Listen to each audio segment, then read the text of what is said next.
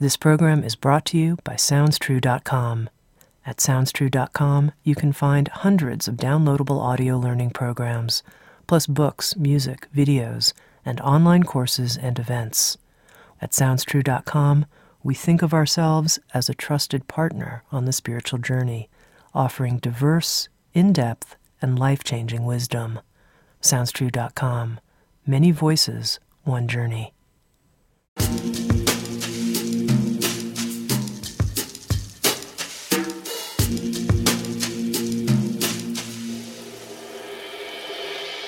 You're listening to Insights at the Edge. Today, my guest is Kelley Kosow. Kelley Kosow received her bachelor's degree from Brown University and her law degree from the University of Miami School of Law.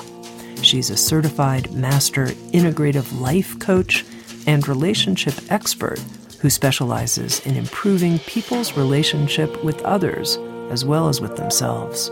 From 1996 to 2006, Kelley was founder and president of her own company, Go Goddess, which created games, books, and seminars to empower, inspire, and entertain women and girls. A success that attained global exposure, Go Goddess was featured in Oprah, In Style, People magazine, the New York Times, and the LA Times. Kelley is currently publishing her first book with Sounds True it's called The Integrity Advantage. Step into your truth, love your life, and claim your magnificence. In this episode of Insights at the Edge, Kelley and I spoke about her work with Debbie Ford and the shadow work process, and how Debbie Ford asked her to continue her work and carry her teaching mantle upon her death. We also talked about how all parts of us even so called negative traits can serve us. And Kelley's statement God didn't create us with any spare parts. We talked about Kelley's definition of integrity, how it's possible to have quite a lot of integrity in one part of our life and yet not to have integrity in another part. We also talked about the integrity process that she teaches so that we can come into alignment with all of who we are, our greatest truth and vision. Here's my conversation with Kelley Kosow.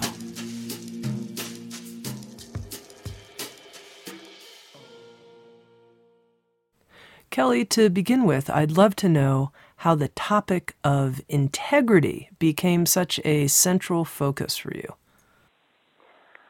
Well, I used to always think, and I've had a, my own like journey with the word integrity.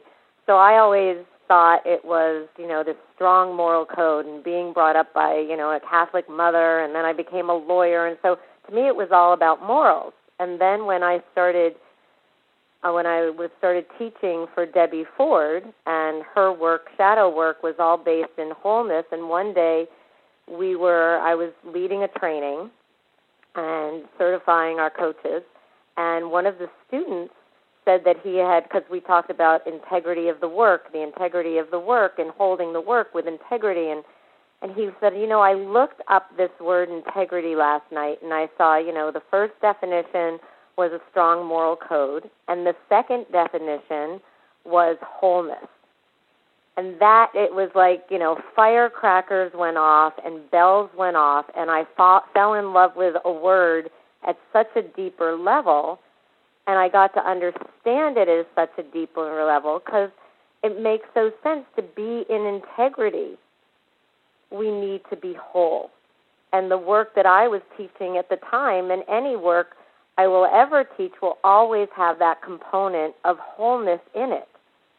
And so, as I was, and then of course, you know, throughout the years, and I talk about this story in the book, Debbie used to always see me as the integrity holder. You know, Kelley, you're the one, you're the integrity holder, and I don't know if it was she was projecting on the fact that I was a lawyer or just so trustworthy or whatever. And so she kept talking, you know, you're the integrity holder of this organization. And then in my last phone call with Debbie, you know, we chit chatted and she was near, you know, she was not doing well at the time. And after we chit chatted a bit, she said there was this pause. And Debbie said, Kelley, you have to maintain the integrity of the work. It's up to you now. You've got to be the integrity holder. And at the time, you know, she was making phone calls to people saying, you know, just saying how much she loves them, saying for what she saw for them, all this other stuff. And a little and I was a little bit you know, I knew at the point that point in time that she was leaving the institute to myself and my partner Julie Stroud, who was her personal assistant and also on staff with me. And I was a little bit kind of like, why didn't she tell me what to do or why didn't she give me more? And then after, of course, her death, I realized she told me exactly what I need to do and what I need to hold and what I need to bring out in the world. Mm-hmm. And so this word integrity, and then I saw that it was actually more than wholeness. And so my new definition of integrity, it's being in alignment with all of who you are, wholeness, but also living in your greatest truth and your grandest vision. Because if you don't have that second part, you're still not really being the true expression of who you are. And it's still going to feel bad to you on some level, and that will whittle away your self esteem. So you always have to have that second component. And that really, and it's a lifestyle to me. And it's one that I adopt, one that I share, and one that just you spiral up in the energy of it. Now, Kelley, I want to get into in just a few moments what this means this idea of being in alignment with all of who you are and your greatest truth and vision. It's a beautiful definition. But for our listeners who may be hearing about Debbie Ford for the first time, you're talking about her death at a young age. She died of cancer at 57. And she developed a process, a shadow work process. And so you were describing that you were one of the lead teachers of this process. And I wonder if you can just orient our listeners a bit about Debbie Ford and her work with the shadow and how that plays in here, if you will, to this whole question of what it means to be in alignment with all of who you are and your greatest truth and vision. Absolutely. So, Debbie was a pioneer, a thought leader. She wrote nine um, best selling books. And she, the shadow, is the parts of ourselves that we don't see in ourselves the parts of ourselves that we deny, the parts of ourselves that we deem inappropriate. And so, because we don't want to be that, we shove those parts of ourselves, we try to hide that, and we create our persona over that because at some point, probably at some point under the age of 10, something happened and you decided, I don't want to be that. I don't, you know, your mother yelled at you for being lazy. You know, you stood up in class and you stuttered and the other kids laughed and you decided it's not okay to be dumb or it's not okay to be seen. And so little by little, we whittle away at these parts of ourself. And I always love to say, you know, God, the universe didn't give us any spare parts. You know, our stupid self can serve us, our selfish self can serve us, all these different parts of ourselves can serve us. And not only do we disown the quote unquote negative, you know, I don't want to be greedy, I don't want to be spoiled, I don't want to be, we also disown our light. We also disown, you know, our brilliance we don't see in ourselves, that we are charismatic or talented or creative genius. And so it's this disowning of these traits and when we disown them, we don't have access to them. And so shadow work, and some people think, oh my God, shadow work, ooh, that's got to be scary or spooky. But it's about finding, bringing the light of awareness to the parts of yourself that are hidden in your shadows. And we do this in our work because most of, you know, we're run by our unconscious. So we have to go back and find out what was the event and what were the meanings that you created at the time, which was under the age of 10. And of course, under the age of 10, we don't have the wherewithal to say, wow, my dad left my mom because they were having problems. We are meaning making machines, so we think, oh, I, you know, I was bad. We take it on ourselves, or I'm unlovable. You know, I never heard from my dad again because I'm unlovable. And so we want to go back and see what created those meanings because our meanings, those meanings are what's driving our operating system. Our shadow beliefs become these self fulfilling prophecies because what we resist persists. And so when we can bring the unconscious conscious, bring the light to what is in the shadow, then we can look at things in a different way. Or if we and or if we can start looking at characteristics, especially the negative ones, and go, well, how could that serve me? How could being selfish serve me? Well, maybe it sets it helps me set boundaries, or maybe it allows me to say no the first word because I was this very big perfectionist overachiever. And so I remember when something happened, and actually it was my husband at the time. He was going through some business thing, and I was projecting on him, oh my God, he's such a failure. And I couldn't be with the word failure because my whole personality had been built on achieving, always being on that treadmill. What's next? What's next? What's next? And finally, when I embraced the word failure, I was able, you know, that taught me to let go, to finally stop pushing that boulder up the hill. So when we talk about shadow work, it is about wholeness. It is about owning all these parts of ourselves and with our light, which is crucial to own your light, especially for people who want to deliver their gifts in the world and want to have their next evolutionary leap. They've got to own that part of them in themselves. It's and it's like, you know, if I'm to write a book, I have to and I want it to be sourced. I have to embrace my divinity. If I can't see it in myself, it can't come out and so owning our light is so important. And a lot of times we either don't because we're beating ourselves up so much we don't see it, or we grew up in an environment where someone said, don't be too big for your britches, or something happened and we decided, oh, it's not safe to shine. If I'm at the head of the class, other people will not like me or be jealous of me or talk about me. So Debbie was really a pioneer well, a modern day pioneer, because of course there were other people like Carl Jung who talked about the shadow.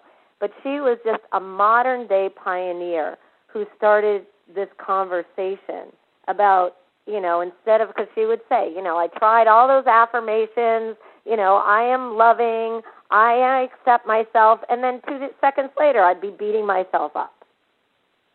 And she had to figure out what was it. And that's the birth of her shadow work.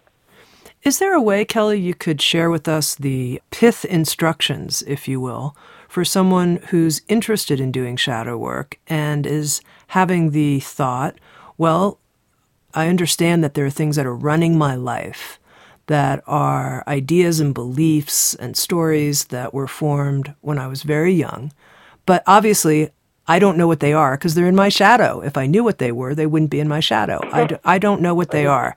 So, how do I get to them? What did Debbie teach? Is there something specific that I could do right now to start uncovering this material?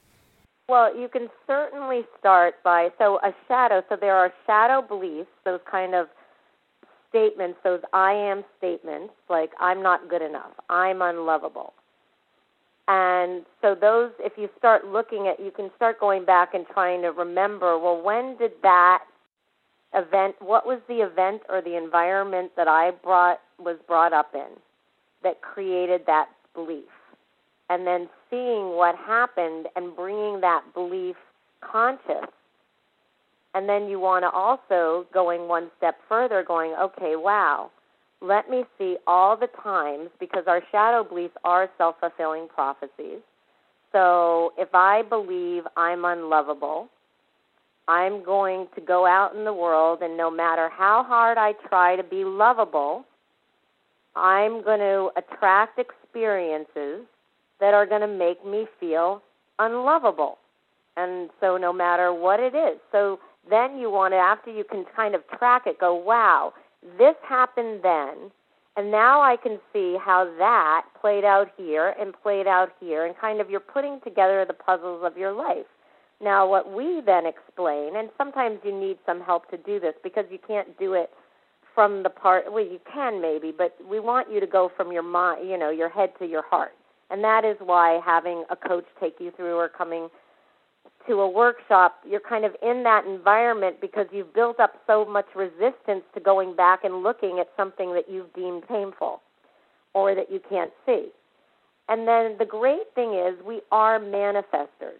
So if our unconscious disempowering beliefs are becoming self fulfilling prophecies, then what could happen, what's possible if you can take the unconscious belief bring it conscious, and then shift it from empowering from disempowering to empowering. So that's what someone can do with a shadow belief. With a shadow, you want to like let's take negative shadows. Those are characteristics, qualities. So you want to look at all the traits and these are basically adjectives that you see in other people that either trigger you or that you don't like within yourself. So if you're pointing the finger, like I was pointing the finger at my ex-husband saying, "Wow, you're such a failure."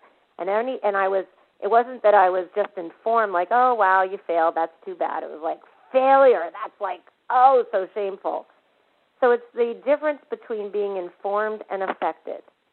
Or if I, you know, if someone said to me failure and I go, "I'm not a failure. I'm affected by it." So I would write down a list of these words and this is something that absolutely the listeners or people can do. Start writing down all these words that you don't want to be. And then try to see how could that actually serve me? You know, if I'm if I don't want to be dumb, how could how has dumb served me? Wow, well, it'll have me ask questions.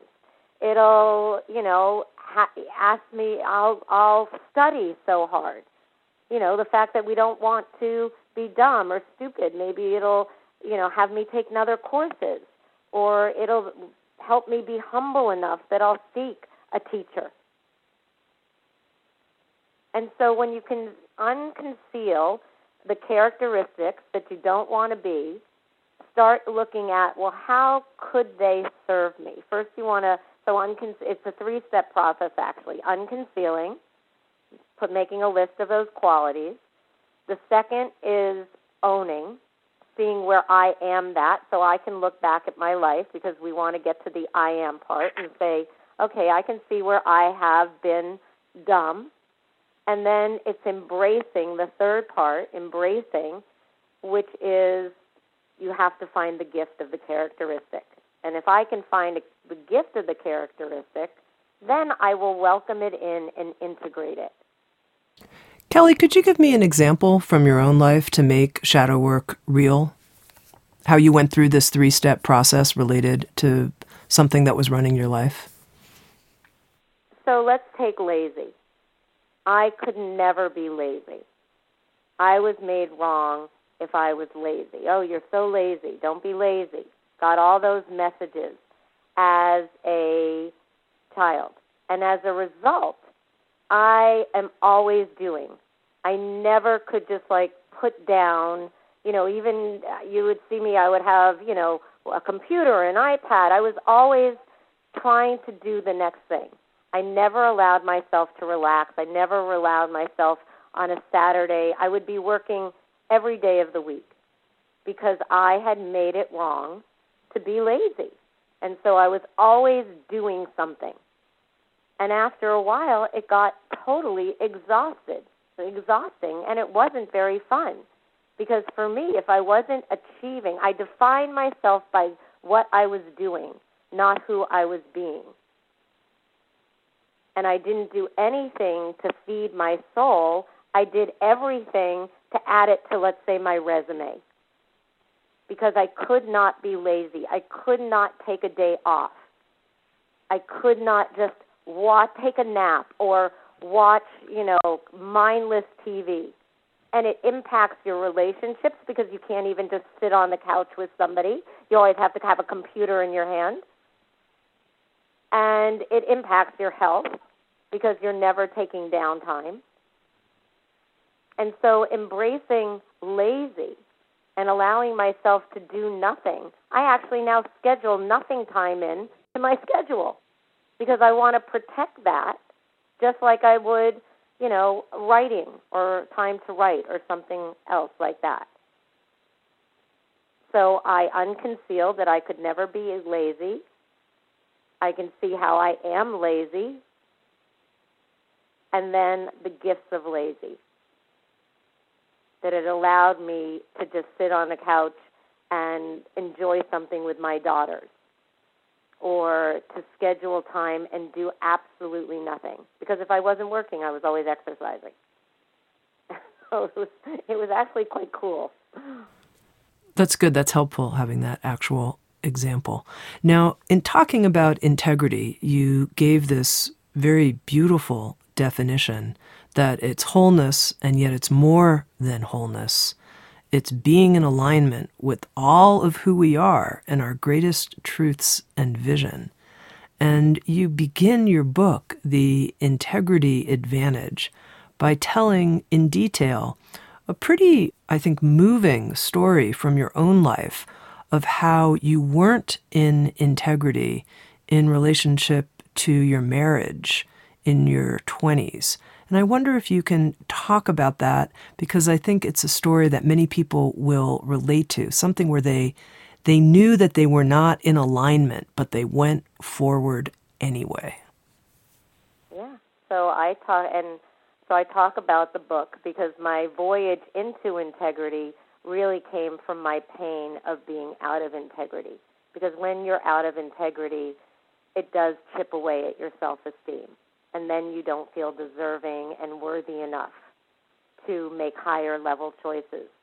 So at the time, I was 27 years old, and I met a man, and you know he can be a great man. It just I didn't love him in the way I should to have probably married him, and I knew I was making a mistake. I knew there were red flags you know, we went to therapy before we even got married, and I talk about in the book how you know it was like we were going to therapy to save the marriage or for the results for the sake of the children, but we weren't married and we didn't have children. But it was so problematic. But at the time, it was like I was living from my to-do list of life, which probably goes back to my lazy shadow, and you know, check off. I had gone to college, gone became a lawyer, you know, working at a law firm, what was next on my to do list in life? Marriage, children, white picket fence dream. And so I was just moving along. And this man came into my life. He kind of swooped into my life. He was 15 years older. He had this great joie de vivre. You know, it seemed fun. It was fun. But I knew there were lots of red flags and I talk about on the day of my wedding because we lived in Miami. Um, I was at his house and my friend had flown in, and I had a towel over my head because I didn't want to get be sunburned for my the pictures. And that analogy of having a you know a towel over my eyes that was true. That was true about the whole relationship. You know, there were so many things that I had a towel over my eyes about because those warning signs were there. Yet I just kept going because either because I didn't have the courage to live in my truth. And so I stepped over my truth. And that's a terrible feeling. And, you know, it's happened time and time again, whether it's in a job, whether it's in a relationship, whether it's saying yes, when you want to say no, whether it's letting, you know, okay, I'll do whatever you want, and then you don't want to do things we do all the time. And then we become the victim of our choices. And then, you know, we become angry at someone else. So it's a real downward spiral. Yeah, I want to go right into this, Kelley, because what I'm imagining is someone right now who could tune into a part of their life where they have a towel over their eyes Maybe it's something like, you know, I know I should really be quitting my job, but I'm not. Or I know I really should be writing a book, but I'm not. Or I know I shouldn't be eating XYZ food, but I keep eating it regularly, even though I know I shouldn't be. I think there's probably a lot of examples of that towel over our eyes feeling. There's something we can barely see, but we can kind of see it, but we don't want to see it. So if somebody recognizes something like that in their life, help them walk through the process you teach in the book and how they can get to the bottom of what's really going on. Well, they, you know, first they have to and you know the first the the beginning of the book talks about you know all the different things to and really it makes it comfortable for someone to say you know what me too. Because i teach you know come in contact with thousands of people each year. And that being out of integrity or stepping over our truth or doing something that we know is not in our highest and every monday we swear to ourselves you know it's going to change it's going to change. So to really get just the humanity of that and have compassion and not trying to beat themselves up and for me so the first part of the book really makes it safe for people to say you know what? Me too. And then the second part of the book the process there is a process. And you know first it's about you know i call it getting naked and that's really radical honesty. Like we have to, you know, in order to get where we are, we have to be able to, you know, acknowledge where we're starting from. And in so in the getting naked chapter, you know, talk about just acknowledging and then all the ways that in some ways we don't we build these personas or things that keeps us away from accepting it. You know so even for me it was you know that disney dream over that fairy tale. You know i wanted to live in the fairy tale of one day my prince will come and we will live happily ever happily ever after. So the first is just about really getting naked is about just radical honesty with yourself and you know i'm always giving people tips on how to get there the second part is so many of us have our we live on some form of excuse. You know, we rationalize, we justify, we have our excuses, and we've bought into so many excuses. I can remember after I got divorced, um, and you know, I kept saying I wanted to get married again. I wanted to be, and but it wasn't happening. So if there's something as humans, because we are manifestors that we desire or say we want, and it's not happening then we've got to look at well, what is going on? And of course, it's something going on in your unconscious that is keeping you from what you desire because your unconscious beliefs are what you're attracting. So I had to go look not only at my unconscious beliefs, but it's what I call I had to bust my own BS because if you looked at my actions and my choices, they weren't leading me to meeting people. I would work, you know, a, a few nights a week. You know, I was a great single mother. I would use my children as an excuse and as a reason, oh, I can't go out, I would do that. I would pick men that I knew would not end up being in long-term relationship with because it, the writing was on the wall.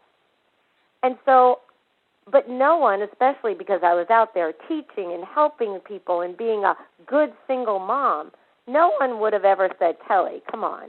Who are you kidding?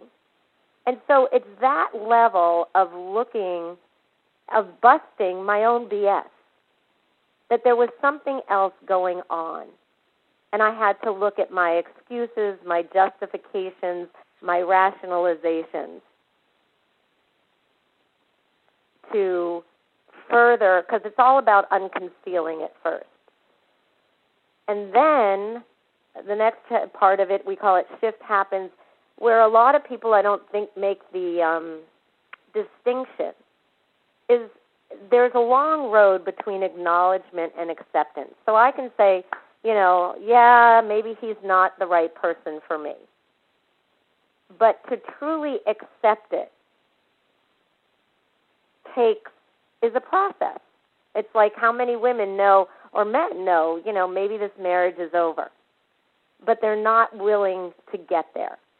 So that but that's where shift happens when you can start when you get to that point of acceptance. And so we talk about, you know, different ways to get to the point of acceptance. And then the, my next is the next chapter is really it's called I call it the blessing of your binges and it's going into the, your emotional world. Because there are things if we are self-sabotaging or if we are in fear of something, there's something else going on underneath it. So for me, I was an emotional eater.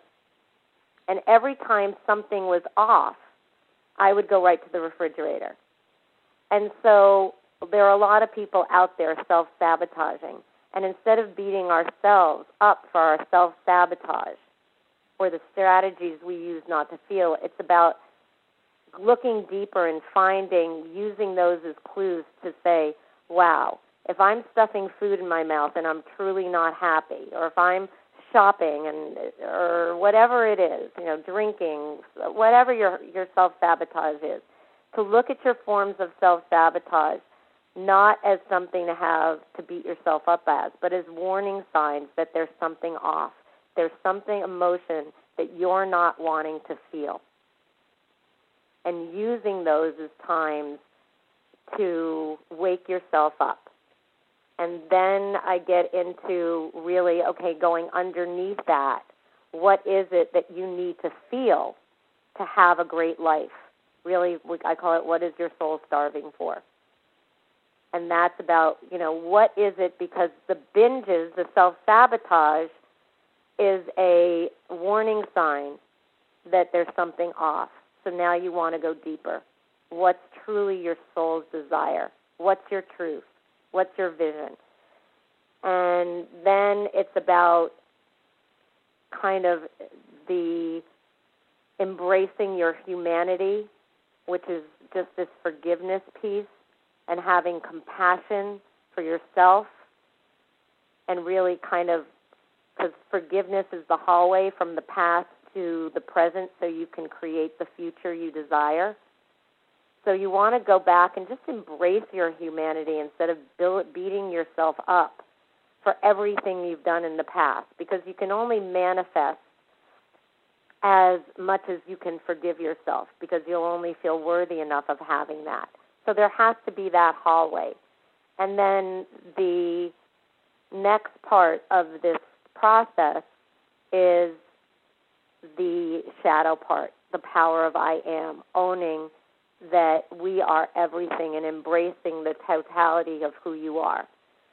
And then, of course, I go into helping people create the grandest vision for themselves because now that they've kind of cleaned out the past, they've stepped into what is, you know, they need to step, they've owned all of who they are now they need to step into what is their greatest truth and what is their highest vision. So we have them in, in different ways create that plan and have a process for that. And then that's about getting into integrity. But the part, one of the parts of my book that I truly love is what I call the integrity protection plan, because it's really that part of that part of self care and self honoring, you know, if we're truly vibrational beings, what are we going to, you know, we need to protect our vibration like we would, you know, a newborn baby.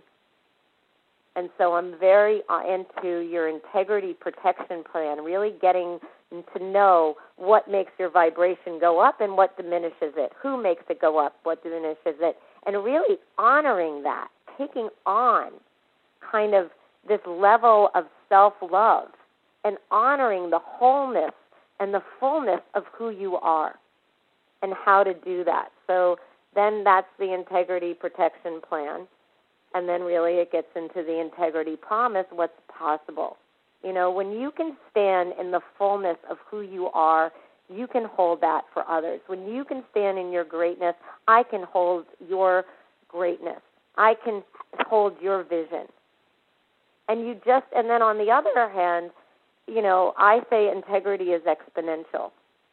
When you keep are clean about who you are and you're in integrity with yourself, you're going to make high level choices because anything else won't feel good. And then your integrity will expand and you'll make higher level choices and your feelings of self worth will go up. And, and it's just so exponential that it's so exciting to me. It can also be the other way, which can be painful. But when you get it, it just, it's like, it's, it is. It's just a lifestyle that is so expansive. And it honors yourself, and then you can honor whoever you come into path with.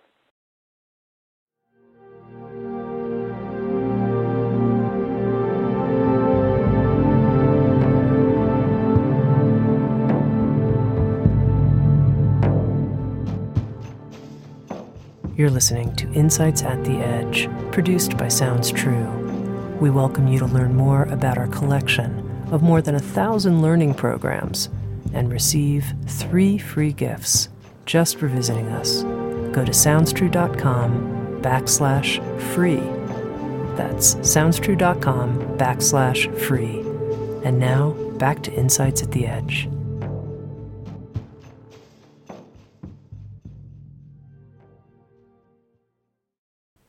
Now, you mentioned that you like the integrity protection plan, that this is important to you.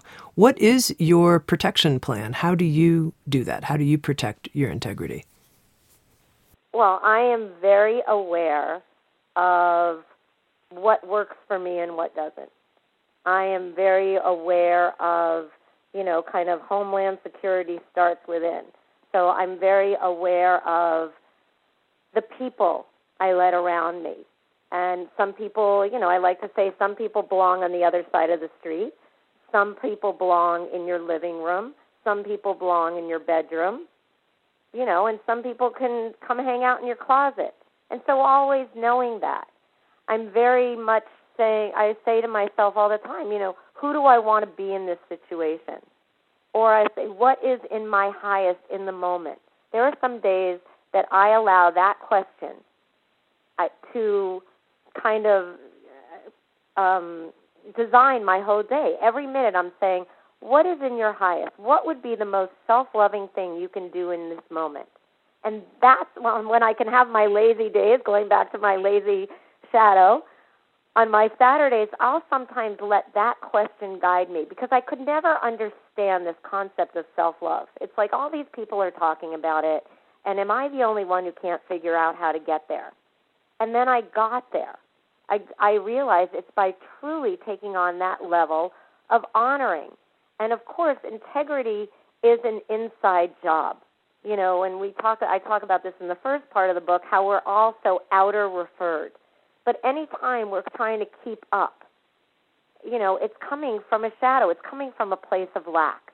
And so we all need to take this U turn back to ourselves and start learning to ask ourselves, start developing that muscle of self trust, where we're looking inside for our answers instead of to the outer world for them. And so I talk about the fact that we have this I am monitor, the integrity alignment monitor. And it always is this beacon. If we can tune into it, you know, it's the greatest GPS in the world. I'm curious, Kelley, when you talk about it as an integrity alignment monitor, does it feel like something to you on the inside when you're in integrity, and does it feel like something when you're out of integrity? Is there a different inner me, quality? Absolutely. How would you describe For that? Absolutely. When I'm out of integrity, there's that gnawing feeling. It's just like I knew that day that I was getting married with the towel over my eyes. I knew it. On some level, we know it. Even if we try to tell ourselves it's going to work out fine. But I, for me, I do have kind of that gnawing feeling, you know, deep in my stomach. And I'll say, what is it? Or if there's some self sabotage, like all of a sudden, you know, I want to go have pizza or something, which I maybe wouldn't normally eat, then like, it's like, hey, what is that? What is that? What am I trying to run away from? And so it's a very you know so it is a very calibrating thing to know, okay, these are my mile markers when something is off. And all I need to go inside and say to myself, what is it? What's going on, Kelley? And I can figure out what I need to do to take responsibility. And that's the great thing because it is living this next level of responsibility. And great knowing that you have the power inside of you. There's a, a great quote from the book that I thought was very instructive. You write, Don't ask, Am I out of integrity, but where and how am I out yeah. of integrity? And what I, what I really liked about that is there may be parts of our lives, and you, you write about this in The Integrity Advantage, where we're, we're really well aligned. Maybe our work life is very well aligned, but then there may be other parts of our life where we're not in integrity, maybe in relationship to our diet as, you know, what we eat, what we're describing. So I think that's very interesting. How and where am I out of integrity? Could you talk a little bit about how somebody might be in integrity in one part of their life but not in another? Well, absolutely. And I think you, you know, we can in our I had someone come and they were said, you know, I I'm I don't um, misspend anywhere else except in self help programs. I love my self help programs, so of course they're in one of my workshops. And they went on and on. Nowhere else do I overspend just in this area of self help. And you know, my my husband understands it's not like I take his checks and blow it on you know clothing or this and that and then you have to look at them, but it's only one area of your life that can ruin your life. And so you can't just, this goes back to kind of busting yourself of your own BS. You really want to say, well, how am I out of integrity? Because there's always that next evolutionary edge, you know, that evolutionary leap. If we're not looking for that, then there's no room for growth.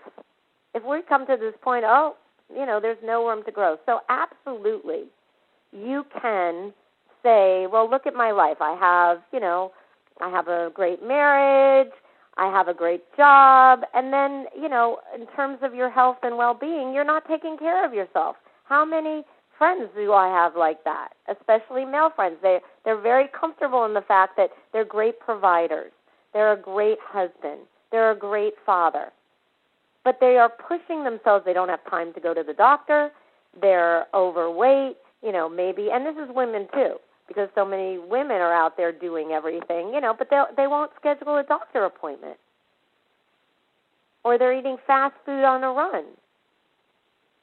You know, I have women that you know they didn't have time to they wanted to have a baby all the and and they didn't make time for it. And then they wake up at 45 and say, "Oh wow, now what do I want to do about it? And so we can get blinded by our own BS, even if it's like, okay, let me just look over here where it's comfortable. Mm-hmm. Now, I want to talk more about this idea of busting our own BS. It's a great phrase that I think everyone can relate to. And what I notice is I can see into a part of my life. We're not going to go into it, Kelley, but I'm just pointing out here. I can see into a part of my life, oh, that's my BS, and I'm not going to bust it. I'm not, I can tell, and I've got some good excuses, and they kind of work, and they sort of still work, and I don't really have the will to make that kind of change in my life right now. I'm a little out of integrity, but so be it. I'm moving on. How would you address that listener? You're being making a conscious choice. Like, I know that's off. I know there's something here I can do, but I just can't do it right now. And then I would, so A, being really honest with yourself, or, you know, maybe that's not as impo- important to you. If you can accept yourself the way it is, then great. You know, what might not, it might not be on your top list, and it might be you know a projection of society or a projection of your family or something like that. So as long as you're being honest with yourself And if it's something that feels like it needs to be handled, make a plan for it to be handled. Like even last week, uh, and I'm dealing with something with my children. And I said to them, look, I need, because I was leading a workshop, I need the week before the workshop and I need the week after the workshop because I know I'm just like, you know, generally very tired and I'm not all there. I will tend to it that next Monday and I will, you know, it was something I had to write and I will have it written by Tuesday. And so I gave myself a timeline that felt honoring and also honored them. And sometimes you have to make a list of, you know, okay, these this is what I'm going to do, but at least if you can accept it, schedule it in. Or be honest with yourself, I'm just not going to deal with it and I'm okay that, you know, I'm going to have a mediocre result in that part of my life. That's okay as long as you're conscious about it and you can accept it. Now, in reading The Integrity Advantage, as the book progressed, it felt to me that one of the subterranean, if you will, root causes of a lot of ways that people are out of integrity come down to this sense that there's some kind of scared child in our life that is making the decisions. And I think you point to this in the book. I mean, you know, the other theme that seemed to run through the integrity advantage is how so often in relationships, people don't have the courage to say the things they need to say because they're afraid. They're afraid. If I really were to confront my partner and say, I want our sex life to be different, or I want this to be different, or whatever, or if we were to confront someone in a work relationship and say, you know, I really want to talk about what's happening here, we're too terrified to do this. There's this scared part of us. You could call it the scared child. And I wonder if you could talk some about that and how do we work with that fear of taking this next step? We're too afraid. Well, you have to bring compassion to that little child because any time we are in the wound, you know, or experiencing that wound, where it's often our little child that is running our lives. Anytime I'm living or, you know, feeling the angst of a, a negative belief or a shadow belief, it is that little child that's saying it's unsafe to love, it's unsafe to be seen. I revert back to the time that the wounding happened. And so even though I'm in a 50 year old body, it's that little child saying, wow, if you speak your truth, they're not going to like you. And I think the other thing, so yes, there's that their child who needs compassion. We now have to become the mother or the father of that little child saying, I'm not going to leave you. You know, back then, whatever happened, happened. But I'm going to love you. I'm going to lead you, and, and you can come out now. And it is. It's learning to parent that child in within in another way. Because before we become, you know, we become, we take on kind of, we become our own tyrant almost. We become the abusive parent to ourselves. And so now it's time to go back and say, you know what? I'm going to check in with you. What do you need? And how can I hold your hand through this fear? Because most of us have lived through the fear. And the other part that keeps people from going inside and really doing anything is now they might be confronted. Like I always say to people, okay, you can when you speak your truth, it's not about being attached to somebody's answer. It's not that they're necessarily if I have a partner and I request that they put their dishes in the dishwasher. And granted, this isn't maybe the best example, and they don't do it. Then I can see if I request any of my wants or needs, and they don't honor what I'm saying, now I have a choice. Do I want to be with a partner who, even if I can communicate my wants and needs, doesn't listen or doesn't honor them or doesn't respond in any way? And then I have a choice. And sometimes those choices can be scary to make. But generally, by the time they get to me or this book, staying small and compromising ourselves is so painful that we know something needs to be done. And you, that's when, you know, you speak a different way. Now, let's say someone's just conflict avoidant. They've identified, I'm conflict avoidant. Right. I'm listening right now, and I know there are some things I need to say to this person in my life. But again, I'm not going to do it. I'm not going to do it. It's uh, I'm just terrified to be direct like that. Kelley, can you help me?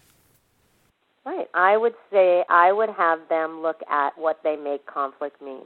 So for some people, even speaking their truth equals conflict. It's like a direct math equation. And that's why they don't speak in their truth. And if you go back, this is going back to that meaning making machine and the shadow beliefs that are running their lives. And there's not a question that if you go back, they're going to say, they're going to find that speaking up in their homes, you know, equaled chaos or equaled them getting in trouble or equaled you know someone yelling at them or someone hitting them so you go back and you'll ha- i would go back with them i would say where did that belief come from they can see that belief where it was born. They can see how it was running their life.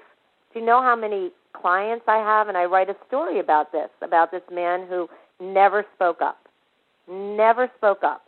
Because in his house you know grown men you know big boys don't cry. And if you spoke up, you would get hit. And literally, he started seeing this image of himself behind the couch. This little boy, you know, quivering behind the couch. He's in a marriage. Of course, he has a very strong woman who is challenging him. And one night, she says to him, You know what? I don't think I can do this anymore. And he doesn't speak up. Now, of course, she has a wound of being unseen, the next morning she explodes. I talk about separating and you don't say a word. How is that love? And so he had to start looking at where the belief came from, what his belief was, and the cost. And then he had to start taking action steps. Okay, I'm going to speak up here. A lot of people, they'll come and they'll speak their truth to me, and that's the first step and they go, wow, I feel better. Now maybe I'll speak it here or speak it there. And then it's taking action steps to help solidify the new belief, you know, it's safe to be seen. And so it goes back to finding out that belief and then seeing what the cost has been and then creating a new belief. Now, Kelley, you call the book The Integrity Advantage. What's the advantage, if you will? Why that the title? Advantage is that you really start loving your life and yourself. You feel like such a clean, clear vessel, and you feel worthy enough to just keep spiraling up. And so there's such an advantage because I do see this as a lifestyle and this is the way I live, and other people live. And just you feel worthy enough and clean enough to keep going for that next thing. And you just become this beacon. And you spiral up. Because it just feels so good, and you're not judging other people. Well, here's an interesting question for you when you talk about integrity being a lifestyle, you can kind of tell from the outside, if you will, that somebody is living the yoga lifestyle. You know, you look at them and they talk about yoga. Can you tell if someone's living an integrity lifestyle from the outside? From just looking at them? Or talking to them or seeing their life. I mean, how can you tell? I think because they're just very clear. And they're very, I mean, people can tell that I do because it's just it's everything they say is in alignment to the way they live. And they can hold it for you. There is this collective consciousness. There is, okay, I can hold for other people what's in their highest. because that's the way I hold myself. And so most people, yes, when they meet me, they're like, "Who are you? Why do you walk through life with the kind of this confidence?"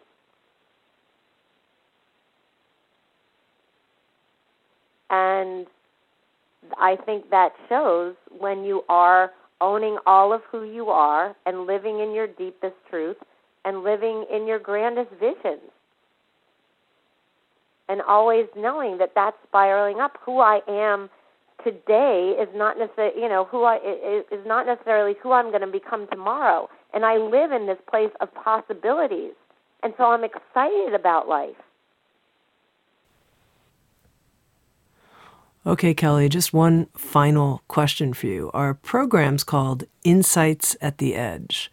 And one of the things I'm always curious about is is there some current edge you're working on? So, even here with the integrity lifestyle, is there an edge, if you will, in your own life as you spiral into greater and greater and greater exponential integrity?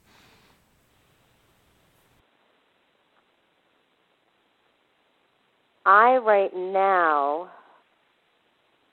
in this last um, shadow process, I was very much looking at what I'm manifesting in my life, or the, even the relationships. Is it coming? Am I calling forth relationships to reflect my wounded self, or am I calling forth relationships that reflect the new my level of self love? And so I'm always living in this paradigm that the universe is always giving us feedback. It's the most benevolent partner and mirror and teacher that we have. And I'm always looking at what is being reflected back to me. And if it's chaos, if I'm, you know, hit my car and my telephone fell into the toilet, then I know, okay, chaos in, chaos out. If it's like miracles and just you know chance people are calling me and just you get this email in your email box and you go wow. Then i know that it's coming from some other place. So i'm always living in this paradigm that the outer world is a reflection of my internal world. And i'm always fascinated by what is my outer world reflecting back. And that brings me back to that integrity alignment monitor and so it's so exciting, this kind of circle we're in. And we're always getting feedback on how we're doing when we look at the universe as our mirror and then lining it back up to this integrity alignment monitor. And right now, what the universe is reflecting back is that you are launching the publication of a new book, The Integrity Advantage Step into Your Truth, love your life, and claim your magnificence. I just want to congratulate you on that and say what a beautiful reflection to be having the fruition of your work to have this book be published now. It, it, it is, and it's a great gift, and it's a great honor to go back to where we started, my teacher, Debbie Ford and I know she's up there cheering me on. I've been speaking with Kelley Kosow, and she's the author of the new book, The Integrity Advantage. Step into your truth, love your life, and claim your magnificence. Again, thank you, Kelley. Thank you for writing this book, The Integrity Advantage, and for your own commitment to a lifestyle of integrity. Thank you. SoundsTrue.com, many voices, one journey. Thank you for listening.